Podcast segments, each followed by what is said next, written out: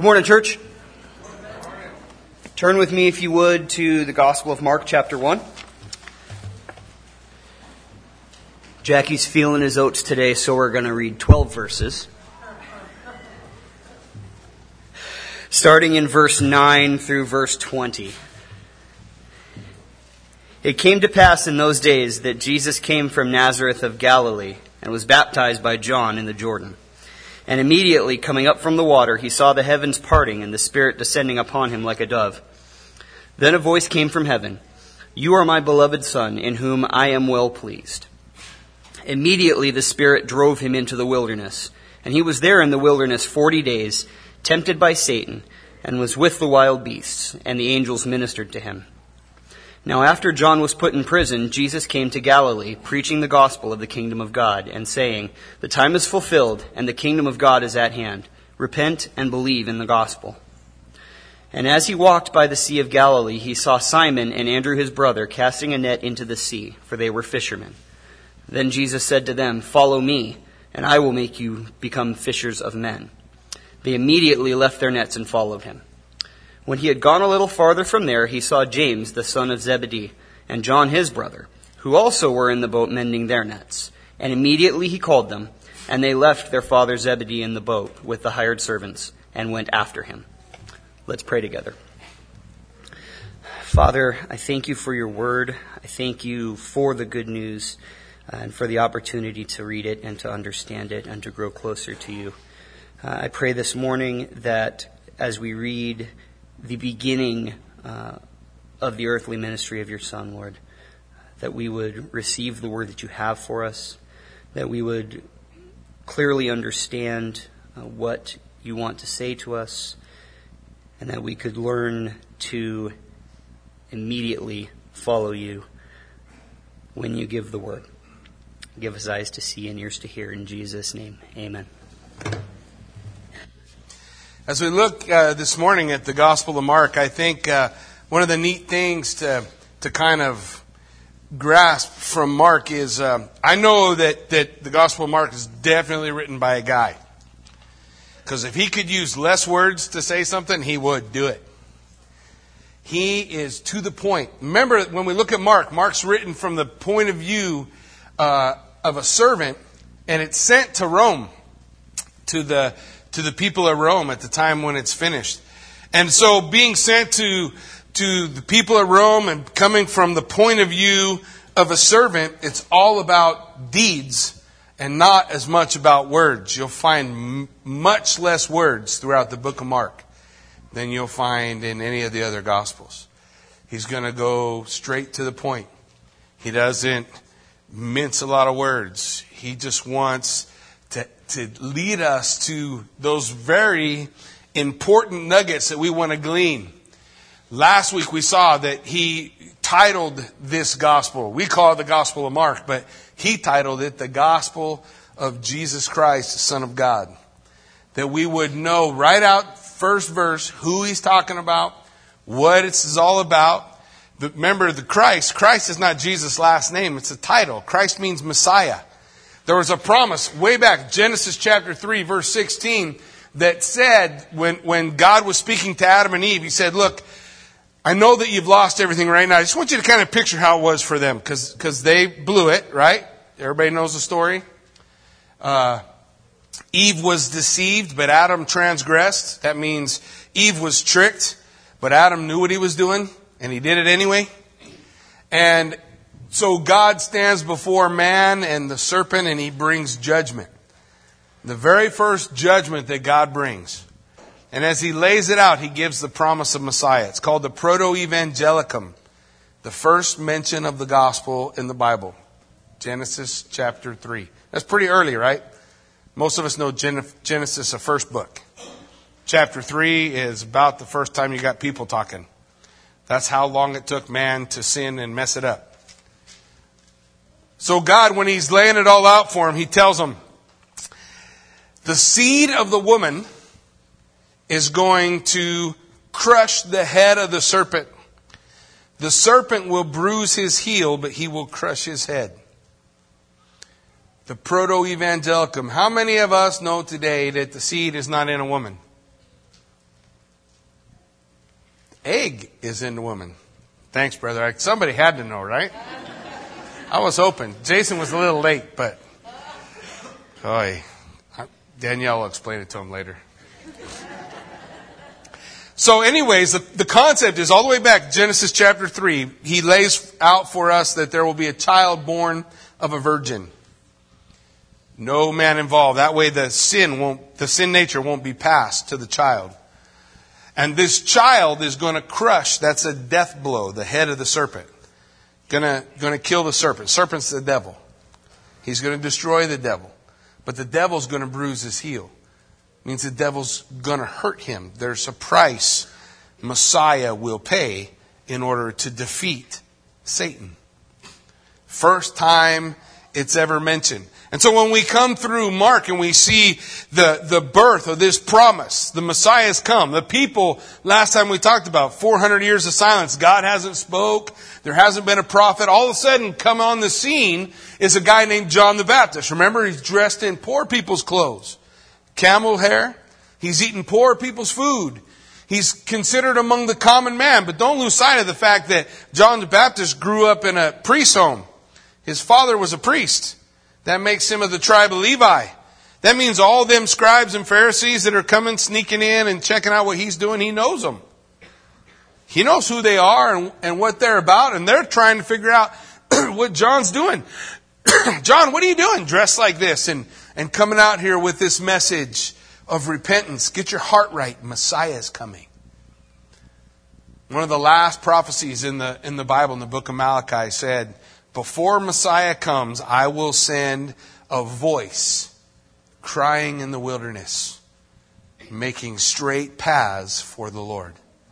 And so here comes John the Baptist. People are flocking to him. Why? Because people then, just like now, are looking for something to make sense out of life. And the, they, those people had lived long enough to know that all the stuff they were living for was not bringing them what they wanted in life. Look, this is how most people deal with religion, which, by the way, I hate that word. But this is how they deal with religion. They go and they put in one hand what they want. I want this, whatever it is, uh, the perfect family. I want a really close knit family, uh, uh, and I and I want uh, the people that I hang out with to, to be people I can really get along with. And so they have this set of desires. There's my desire, and then they walk around and they look at the, the world's religious systems and they say, which one is going to get me this? And that's how they go. And if that's the way we enter into Christianity, we're going to be disappointed. Amen. Because in Christianity, the Lord doesn't say, Come to me and I'll give you all the stuff you want. And I'll make your life all come together and all the pieces will neatly fit and it'll all be exactly what you want.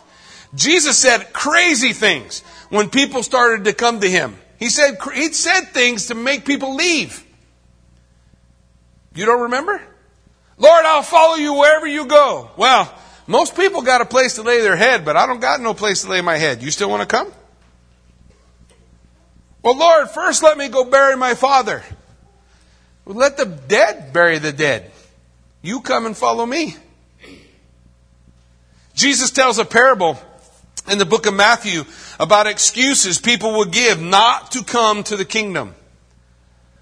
One fella said, You know, I just got married and, and things are going really good. Please excuse me. I'm not going to be able to come. Another fellow said, You know, I just got a whole bunch of new oxen.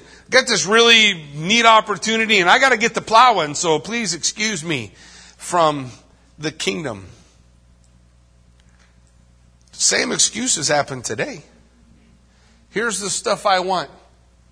Who's going to give it to me? Well, when Jesus called a man, he bids a man come and die. That's why this is different than everything else. Jesus bids a man come and die. Forsake all. Let it all go. Man, today we're going to see fellows called by Jesus, right? Jesus is going to come up and say, come follow me.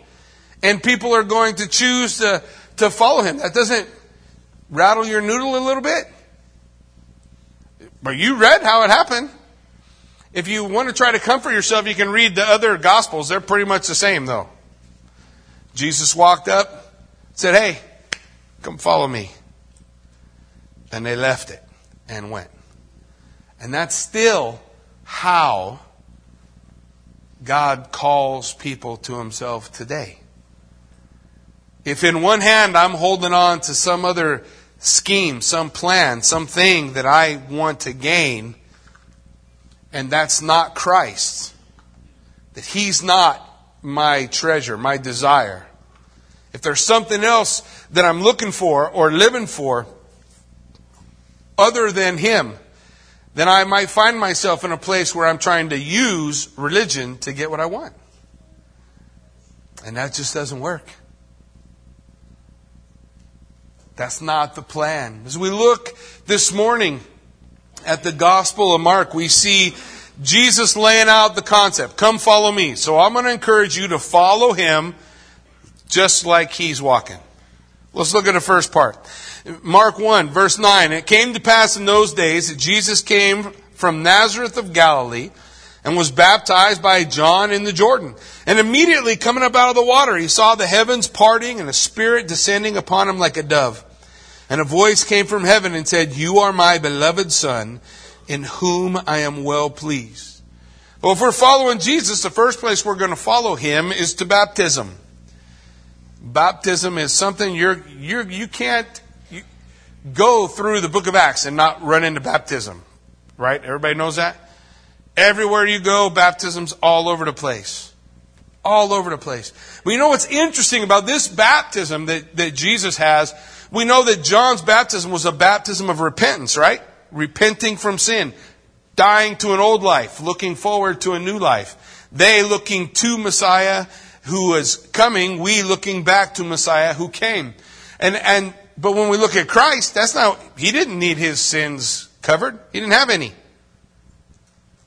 He didn't have any. Well, here's what we see as we look through scripture. We discover that anytime there was a prophet, priest, or king, beginning a ministry, they would go down into what is called a mikvaot. A mikvaot was a man-made pool that had stairs down one side. You walk down, you would dunk, walk up the other side, change your clothes, put on the new, and head out towards your ministry. But Jesus did something special. He went down where everybody else was. Who do you think was coming to John the Baptist? You think all the, the highfalutin folk were down there? Maybe some. But most highfalutin folk don't go hang out with a guy wearing camel hair and eating locusts. He's saying, hey, you want, I'll share my lunch with you. Not a lot of people lining up for that. The poor, the people on the fringe, on the edge. Jesus went there to start. We look at the, the baptism of Christ and we recognize that the reason you and I and anybody else who, who proclaims faith in Jesus Christ ought to be baptized is because Jesus was. And he said, it is fitting for all righteousness, which is a Bible speak for it's the right thing to do. Is that enough for you? Or does there have to be another reason? Some people want to put a lot of weight on baptism and say baptism saves you. There's just one problem. We read in the book of Acts, and you, you run into this group of guys who not only are saved, but then the Holy Spirit comes upon them and they begin to speak in tongues before they were ever baptized. And that's not possible if you're not saved. So the, the baptism we want to follow Christ in is that the baptism that baptism that says, the symbol, the symbolic baptism, I go, I'm dying to my old life, and I'm raised again in a new life. And now I'm on track. I'm following Jesus. The reason everyone did it was to make that statement. I'm following Jesus. And they want everybody to hear him. I'm following Jesus. I made a decision. I'm going to follow him. I'm going to go wherever He leads me. The other thing that we see in this section of Scripture is the approval of heaven. Right? You see all three members of the Godhead in one place at one time, functioning together. You see God the Son coming up out of the water, God the Spirit descending upon him like a dove, and God the Father speaking from heaven. Oneness theology cannot explain that. If God is only one being at a time, how does he at three different places in three different persons at the same time? It's a triune God there proclaiming before the people his approval of, of what's going on. And the cool thing is, probably none of the people hanging around saw it or heard it. If you look through most of the Gospels, it's going to say, He, Jesus, looked up and saw heavens open and the Spirit descending. Luke's going to say the Spirit descending in, in bodily form, meaning there was some visible manifestation of the Spirit coming down, and then he describes it in falling like a dove. And so the Spirit coming down upon Jesus, Jesus sees him, Jesus hears the Father. There's no indication in the Gospels anybody else does. He had all he needed, though. He had the approval of his Father. When you follow Jesus and we walk through the things Jesus did, is it enough for you just to have the approval of the Father? Nobody else hears. Nobody else sees. Nobody else knows. Is it enough for you to follow Jesus and just know that you are pleasing your Father in heaven? That you're bringing glory to Him? Because it was enough for Jesus Christ, certainly, as He is, uh, is there experiencing this. Now it's interesting because we look at the phrase, and the heavens opened. And if you look into Scripture in Isaiah chapter 64, we see that same phrase, the same phrase being used, only it's in a prayer crying out to God to come. It says, Oh, that you would rend the heavens. Same exact word. Rend the heavens. In Mark, it's a, the, the, when it says the heavens opened, literally means they're torn apart. That you would rend the heavens, that you would come down, that the mountains might shake at your presence. In Isaiah 64, it's a cry that God would come and that He would set things right and that He would fix the problems in the world and the brokenness in man. And right here in Mark chapter 1, God's answering it. And the heavens are opening. And the Spirit is coming and descending upon His Son. And He's going to move forward in ministry. And as He does, He's going to fix the brokenness in man. But when we look at it, I just want to encourage you Jesus healed a lot of people. What do all those people have in common? Yeah, they all still died. Jesus is going to raise people from the dead. What happened to them? They still died. The work that he came to do was to save us eternally. So that we stand in God's presence, rather than looking for the temporal gifts, which it's okay to ask for, but rather than looking for the temporal gifts, we're looking for the eternal. rather for what I can have right now, I'm looking for what I get when I see Jesus face to face.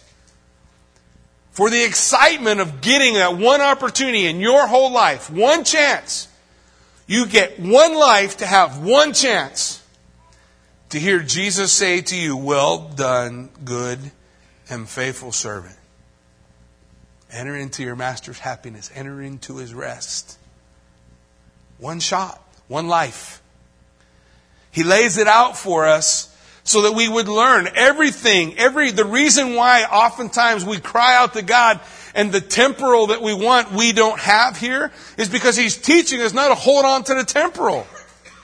If you follow God for what you can gain temporally, for, for the money or for the job or for the, the stuff, then you're not really following God, you're following the gifts that are falling out of God's pockets. But if you're following God, it doesn't matter whether He gives those things or He doesn't. And He does. The Bible says, no good thing will He withhold from you. So God gives good things, but if we're living for those good things, we're living for the temporal. And our Christianity is going to go like this, up and down and sideways, and we're going to be all jacked up all the time. Because sometimes God says no. Sometimes God says to you, I have allowed this in your life so that you will be weak, so that I can be strong. That's living for the eternal, not the temporal. When Jesus came, He came to solve the problem eternally. He healed a lot of people. He did incredible miracles. He did things that the Bible said nobody else would do except Messiah. He did all of that stuff. And we look at that and sometimes we focus on it. And those are really cool things. And it's great when God does it in the church today because He still heals today. But it's important that we learn to live for the eternal, not the temporal. That we're living for that day, that moment, that opportunity to hear those words. Just one life. It's no reset button, no redo. One chance to be able to hear that praise coming from the Lord's lips. So the heavens open, just like was prayed in Isaiah 64, and the Holy Spirit came down. Now, the Holy Spirit was always with him. The Holy Spirit was in Jesus Christ from birth. So, what is this?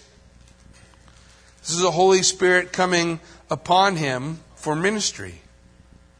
You see, one of the incredible things about the life of Christ is we learn, though we, we try to use this excuse often when we look at Jesus and the, the example that he is for us. Well, of course, Jesus did it. He's God.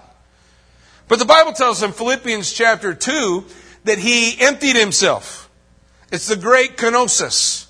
It's the same language used of a Roman centurion who had the coolest uniform throughout history. If you see a Roman centurion, that guy was the, he was, man, he was rocking the uniform.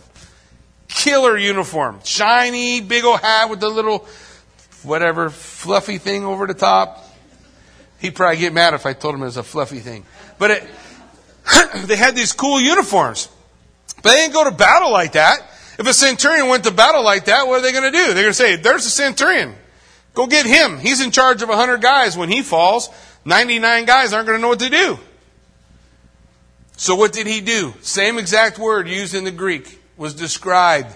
The kenosis. He emptied himself. He took off all that fancy stuff and he put on the same uniform everybody else has. And then he stands in the middle of his men and he fights right there with them. That's the kenosis that Jesus did.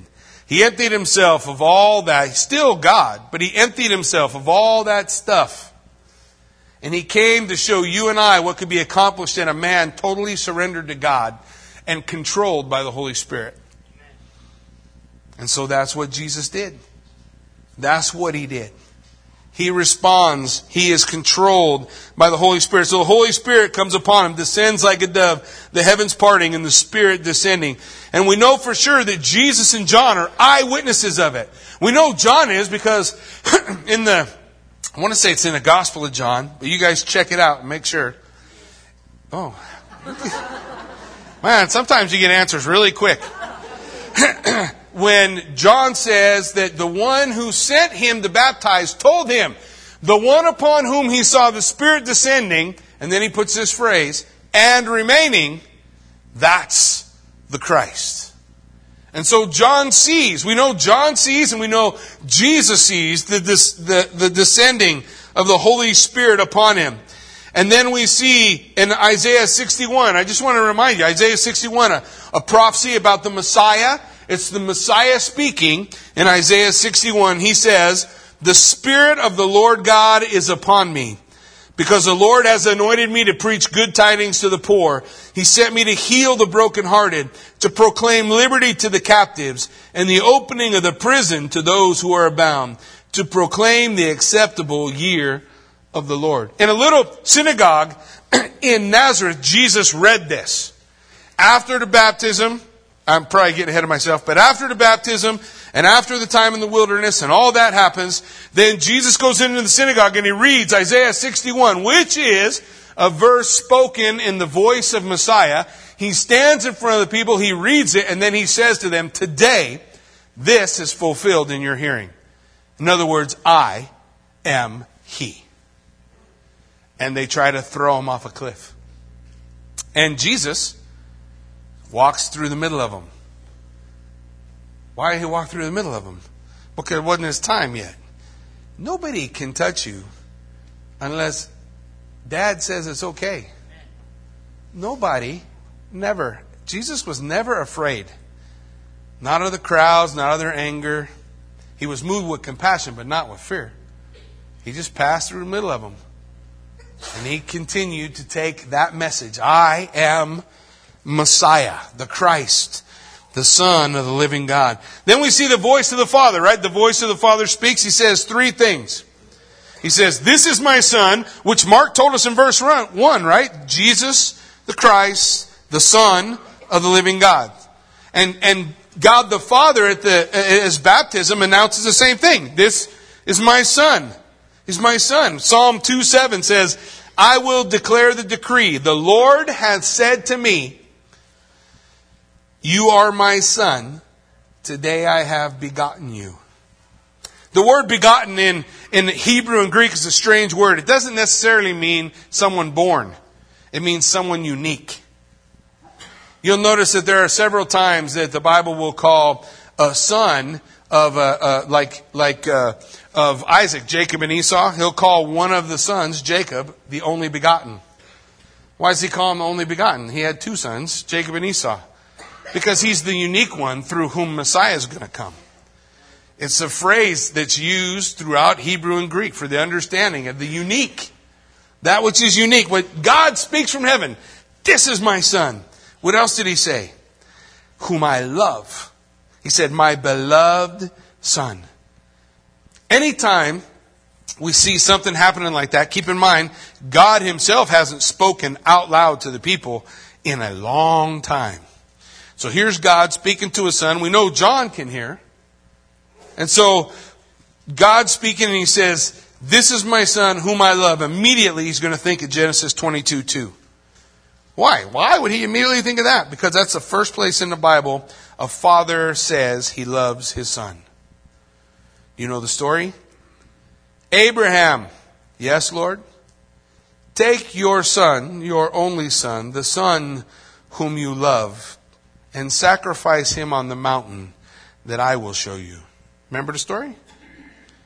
Abraham, it's a picture of, of Abraham offering his son, which is the type of God the Father taking his son and now offering him. What's it say in John 3:16? For God so loved the world that he did what?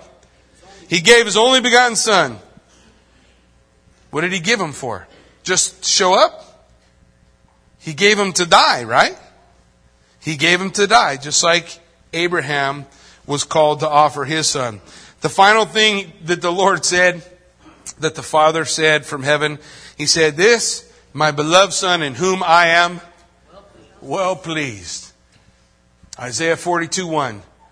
Isaiah, uh, from from chapter 40 to chapter 55 is a several prophecies concerning the suffering servant. The suffering servant. Interesting that Mark would, would choose this, but here's what it says in Isaiah 42 1.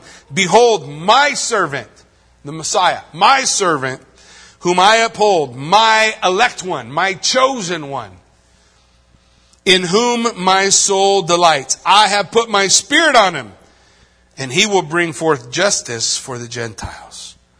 He's going to do the work. He's going to answer what he said in Isaiah 64. He's going to solve the brokenness of mankind. He is the suffering servant. Come. He's the one come to die. So the Lord says, man, this is my beloved son in whom I am well pleased. Is it enough for you? Are you willing to follow Jesus in the things he did? Baptism. I always trip when people aren't willing to do that. Why? Why not? What's the big deal? It don't even hurt. It's not like you got to get a tattoo or circumcised or something. And is it enough for you when you follow Jesus just to have the praise of the Father? My beloved, in whom I am well pleased. Next, we see in, in verse 12 are, are you willing to follow Jesus? Listen to this word through temptation. Because Jesus shows us how to walk through temptation. Most of us know how to be tempted. He doesn't teach us that part. He teaches us how to go through temptation. Look at it. It says in verse 12, immediately the Spirit drove him into the wilderness. Mark 1:12 immediately the first act of the empowering and indwelling spirit was to bring the Messiah to a place of testing and temptation. You ever been through that? The first act, the Holy Spirit takes him to the Mount of Temptation.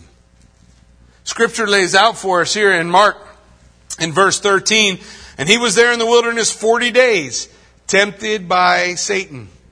It's an imperfect. It means that there was a continual temptation going on. We know that after 40 days, there are three specific temptations that the other uh, Gospels tell us about. Mark's not going to tell us about any of the temptations. He's going to say he went. And for 40 days he was tempted. And of course, Jesus, the Son of God, comes out victorious. He comes out victorious. But we can learn by following him how to come through temptation. Look what the scripture says. He was there in the wilderness 40 days, tempted by Satan, and was with the wild beasts, and the angels ministered to him. We're going to follow him. The first key is that we are being controlled by the Holy Spirit.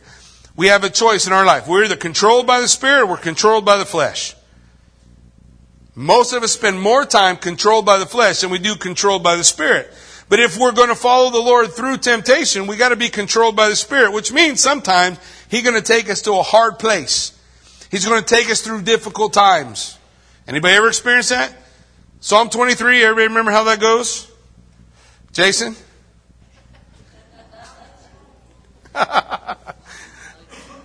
you just going to leave me hanging or the Lord? Thank you. When we go through the 23rd Psalm, Sorry, that's a bad joke. You know it's bad because nobody else knows it, but I love you anyway, Jace. We go through the 23rd Psalm and we come to the phrase, Yea, though I walk through the valley of the shadow of death, I will.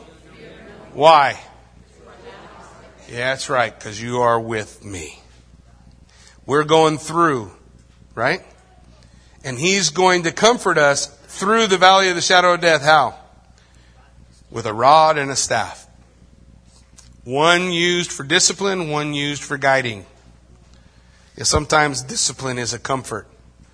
The Bible says in, in the book of Hebrews not to despise the chastening of the Lord, for whom the Lord loves, he chastens and scourges every son.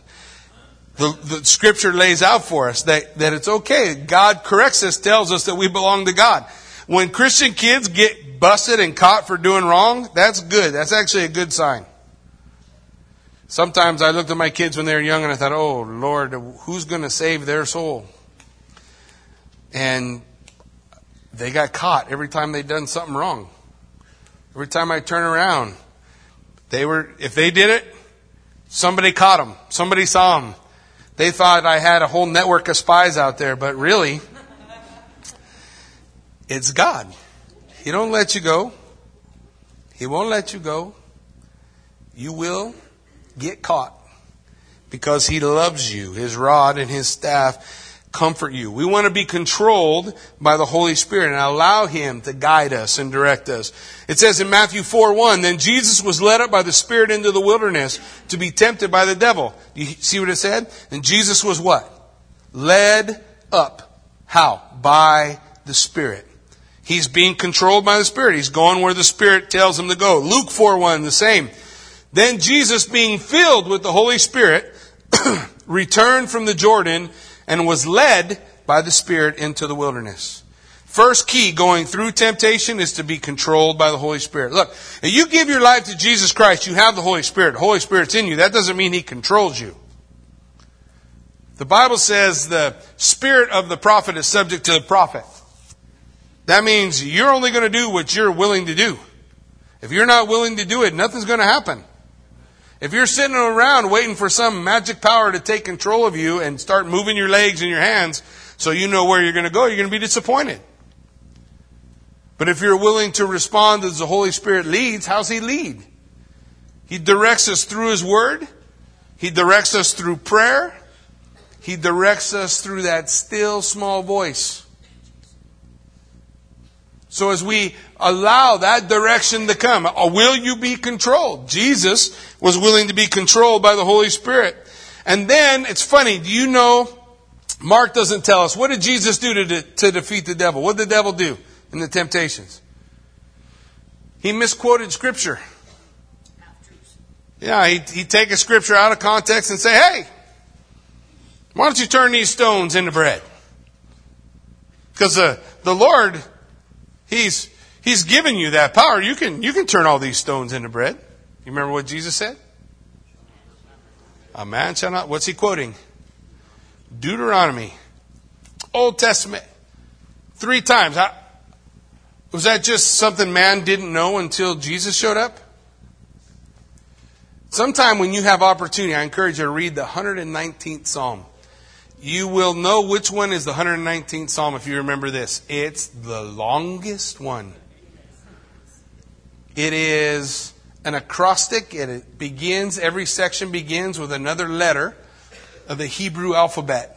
You won't be able to tell that in English because they, it's just translated. That part doesn't translate. And as we go through, listen to what the 119th Psalm said about overcoming temptation. How can a young man cleanse his way? By paying heed according to your word.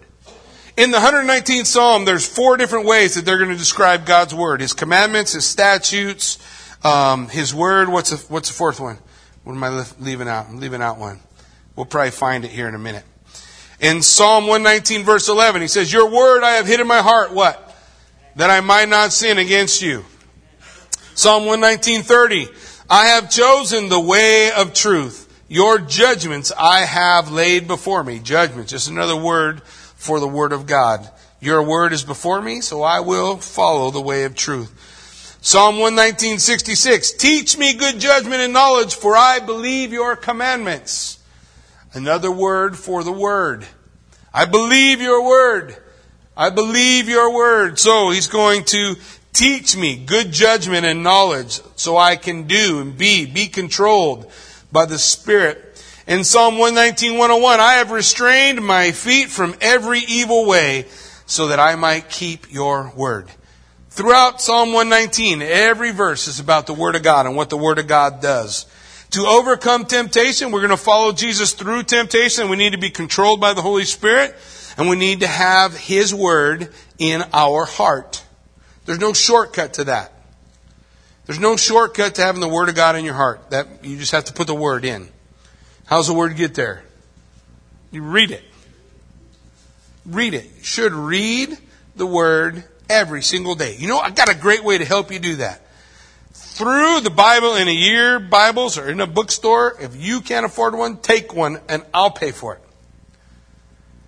Read the Bible every day. The Bible says the Holy Spirit will bring to remembrance the things that you've read. But if you're not reading, what's it going to bring to remembrance?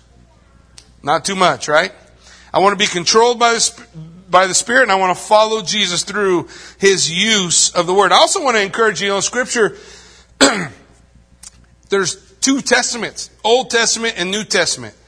If you only come to Calvary Chapel Buell on Sunday, you will only get New Testament. Because I teach Old Testament on Wednesday. It's not some scheme, it's just how it works. But listen, you say, I don't have time to come on Wednesday. That's okay. Don't come. There is a CD on every Old Testament book I've done so far Genesis, Exodus, Leviticus, Numbers, Deuteronomy, Joshua, Judges, Ruth, 1st, 2nd, Samuel, 1st and 2nd Kings, 1st, 2nd Chronicles, uh, Ezra, Nehemiah, Esther, Job, and we're in Psalms now. All those are done. So you want to get a little bit of the Word in you, and you can't come on Wednesday night, and you're hungry for the Old Testament because the Old Testament is the Bible that Jesus read, then you can just grab CDs. Grab the CDs. If you don't have a dollar for the CD, take a CD we'll be okay without the buck. It's more important that you have the word going in. So I encourage you guys to do that so that you're able to do that. Last thing that we see here when Jesus is controlled by the Holy Spirit and he's, and he's reading the word, the, I just want you to note the last part. It says he was in the wilderness with wild beasts and who ministered to him? And angels were ministering to him. Again, it's an imperfect verb. It means they were continually ministering to him during that 40 day fast. They would come to him when, when needed. Oh, don't you wish you had that? Oh, by the way, the Bible tells us in Hebrews 1.14 that the Holy Spirit, are they not all ministering spirits sent forth to minister to those who inherit uh, eternal life? Yeah, He'll send angels to you too. You might not, they might not be the winged variety, but He will send ministering spirits to minister to you, just like Father sent them to the Son. Follow Jesus through temptation. Mark 1 verse 14, we see his message. So not only do we want to follow Jesus in baptism and follow him through temptation, but we want to follow him through the gospel. Follow him through the, the gospel, the gospel, the truth that he came for. Now, after John was put in prison, Jesus came to Galilee preaching the gospel of the kingdom of God and saying, the time is fulfilled, the kingdom of God is at hand, repent and believe in the gospel. The same message. Same message. The gospel message has not changed. The gospel message has the same gospel message in the Old Testament. Same gospel message by John the Baptist. same gospel message right now. What, what, here, let me do it easy. Uh, today is the day of salvation. Anybody heard that? He said, he said, the time is fulfilled. It's time. Today's the day. Now is the time. Now is the time to receive. Your, your sins are being paid for. The kingdom of God is at hand. What's that? He's talking about the kingdom is come. The king is standing right here talking to you. And if the king is here standing to you, then the kingdom of God is near. For you and I, Jesus is in heaven. So when we look at the concept of the kingdom is near, the kingdom of God is at hand, what are we looking for? We're looking for our blessed hope, the glorious appearing of our Lord Jesus Christ. That's what Titus tells us. That that's our blessed hope. We're looking for the return of the king. Yeah, it's, it's not Aragorn or something from the Hobbits. It's Jesus. Jesus is the return of the king. He's the one who is coming back, who is set to return. So the kingdom has come. Jesus is near. What's the next message? Repent. Change direction. You are headed to destruction. The road you're on is leading to a place you don't want to be. Change the road you're on. Just turn around. Turn around. That's it. That's our part. You don't even have to have the strength to take the next step. Just the willingness to turn around. Repent. What's the last part? Believe in the gospel. Believe in the gospel.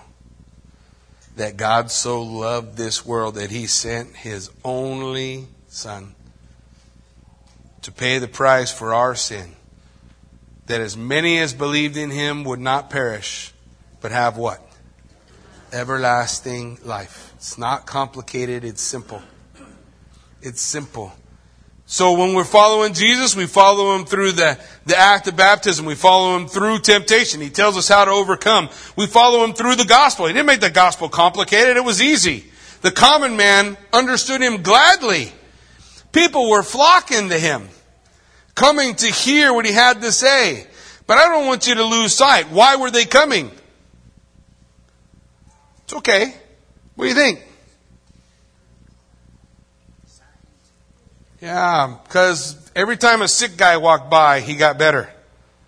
Every time a leper asked to be cleansed, he was cleansed. Every time a blind man said, Lord, if you are willing, Every time someone died somewhere close to him, seemed like one time he's walking into the city and their a funeral's coming out. And he just touches the casket or raises the dead. All of that is what? Temporary. How do I know it's temporary? Because when the going got tough, who was with him? And even the twelve left. He was left alone. And then slowly they came back. And it begins with a handful. A handful. A handful who are willing to say, I want more than just temporary gain. I want more than just a better job and a nicer life and my husband to love me or my wife to love me or my kids to be good. I want more than that. I want Him.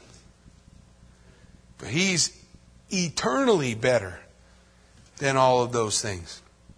And incorporated in Him is all those things. Everything with him. We want to follow him in the gospel. Believe in the good news. Jesus the Messiah is come to save men from their sins.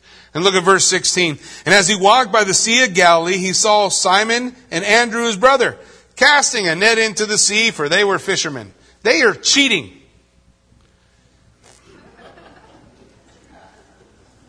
They're using a net. I use one little hook I got I got that hook stuck in my finger last time I was out fishing. It was. By the way, if you ever do that, just rip it out yourself. That's 400 bucks. You go to the ER. 400 bucks to watch a guy just rip it out of your finger. Why in the world would you pay somebody 400 bucks do that? You could have done it for yourself. Never again. Nope, nope. I'll do it like the like the old cowboys. Just push the arrow through.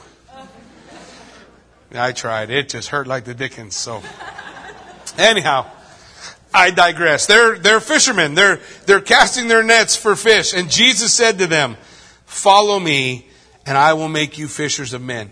Man, I just love it. I love that, that Jesus goes to them. Why you go to them? You don't think there was a better lawyer that had great speaking ability, that, that knew a lot more people than those fishermen? You think everybody in town was coming down to hang out with Peter? Hey, let's go hang out with Pete. Yeah, we all love Pete. We just want to come hear what Pete has to say. Really? Look, Jesus didn't pick somebody who was amazing and, and incredible. He just picked somebody who was normal. We got any normal people here? Uh, hopefully this is the church of the normal. There may be a few AB normal in here, but for the most part, define it. Yeah, normal is my definition. I can change it at any time. That's how things work at my house with my wife, so it should work okay here. So Jesus, man, he, he goes to the normal, that basic, everyday, ordinary, nothing special person.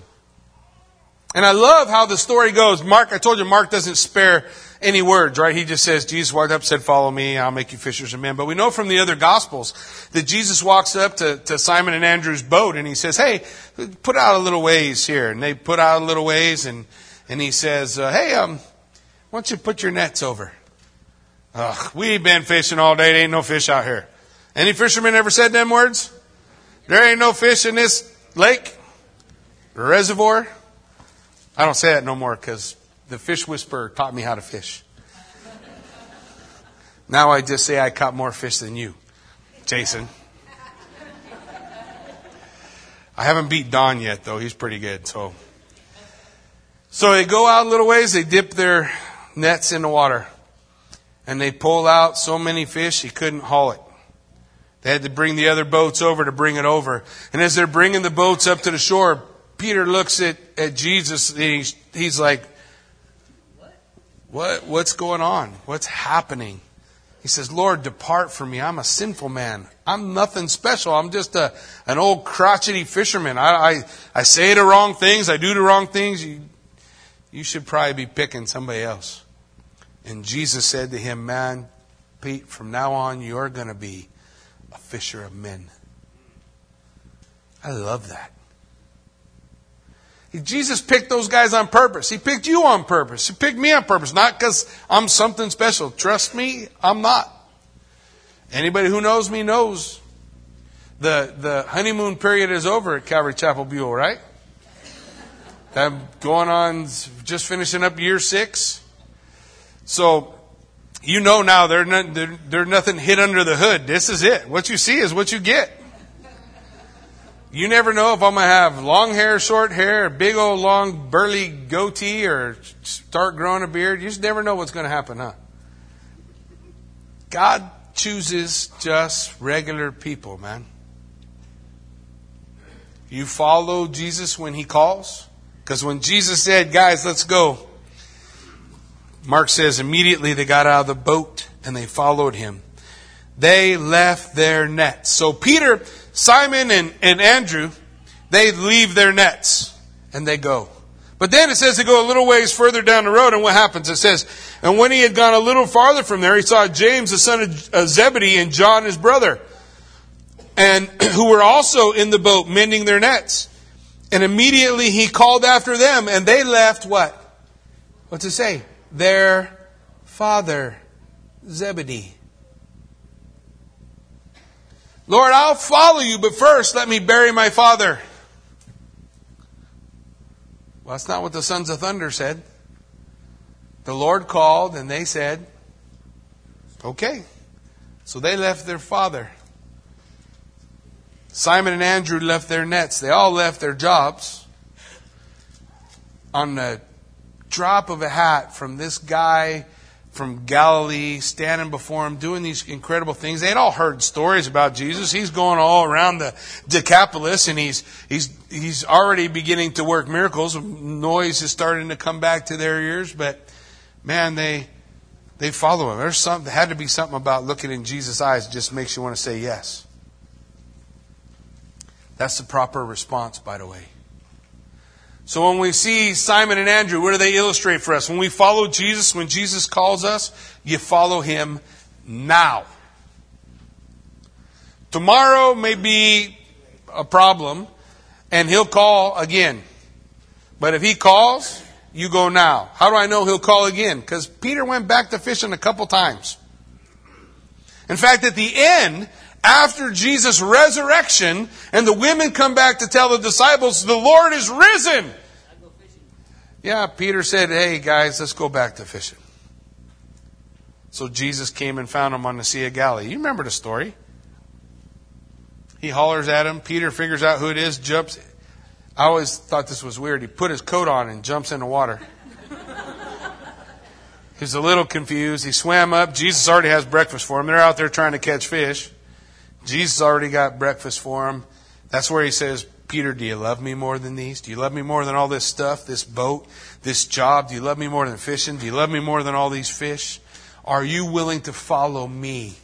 Peter, will you follow me? He said, Peter, when you follow me, I just want you to know what to expect. When you follow me, and in a, in a few years, men are going to crucify you. He said, when you were young, you went where you went. But when you're old, people are going to take you where you don't want to go.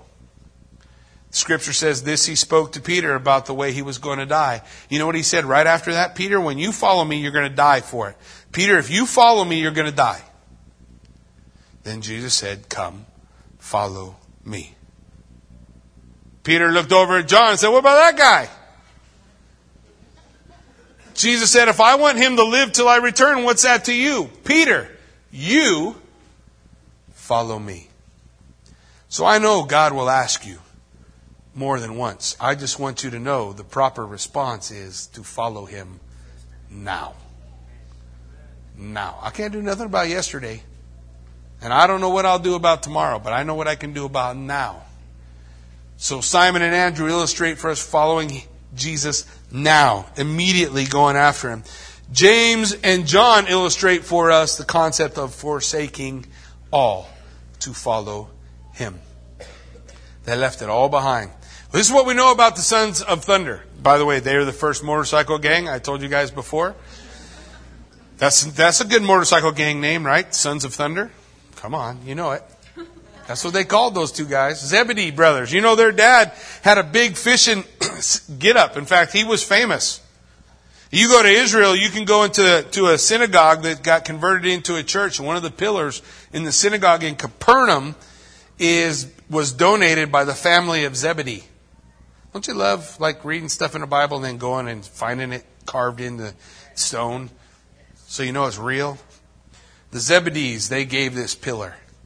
Well, he was he was important family. They sold fish to the high priest. The high priest was like the the ruling guy, you know, whether or not King Herod did anything, the power behind it all was the was the the ruling priest at the time and and they were friends with the family Zebedee.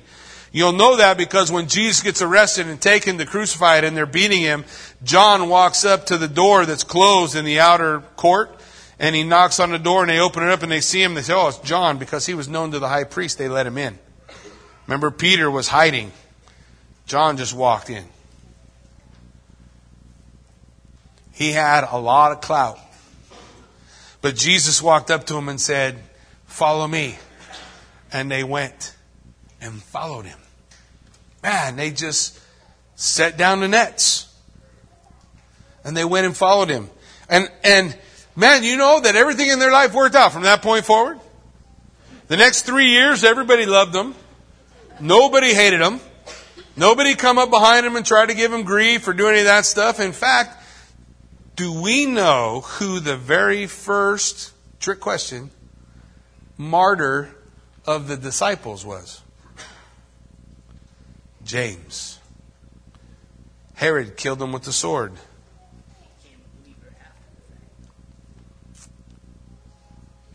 Killed him with the sword. Man. And John, now there's not sons of thunder, there's just son of thunder. He becomes known as the apostle that Jesus loved, right? What happened to him? Oh, he got exiled on the island of Patmos. What happened before that? Oh, that's right. They, they tried to kill him by boiling him in oil. Only he didn't die. I don't know if he got burned or not. The Bible don't tell us. It just says he didn't. Well, actually, the Bible doesn't tell us. Tradition tells us that he didn't die. But we do know that he got exiled out onto the island of Patmos. He lived an, uh, a full life all the way to the end of his days. And all the way through, all he did was talk about the love of Jesus Christ. That's why he became known as the apostle of love. In fact, they would bring him into church. He couldn't walk anymore, and they'd carry him up front, and they'd sit him down, and he would say, My little children, love one another. And that be pretty much the whole sermon. Don't you wish Jackie would do that sometimes? Following Jesus, man, we follow him through all of these things. Are we willing to follow him? Are we willing to live for Christ? Are we willing to learn from Christ? That's the point. We go through Mark. That's the question that's going to be being asked. Will you learn from Christ? Is that how you've learned Christ? Follow me, he says. And will you live for Christ? Living for Christ doesn't always mean life is going to be good. Pastor Saeed has got eight years and there's no guarantee he's going to get out a day before that, nor is there a guarantee he'll live that long. And if Jesus was talking to Pastor Saeed, which I know he is, but if Jesus was talking to him, his answer would be the same Will you follow me? And he would say, Yes. I know that because he did. The question for us is Will you? Follow him. He is calling. Will you answer?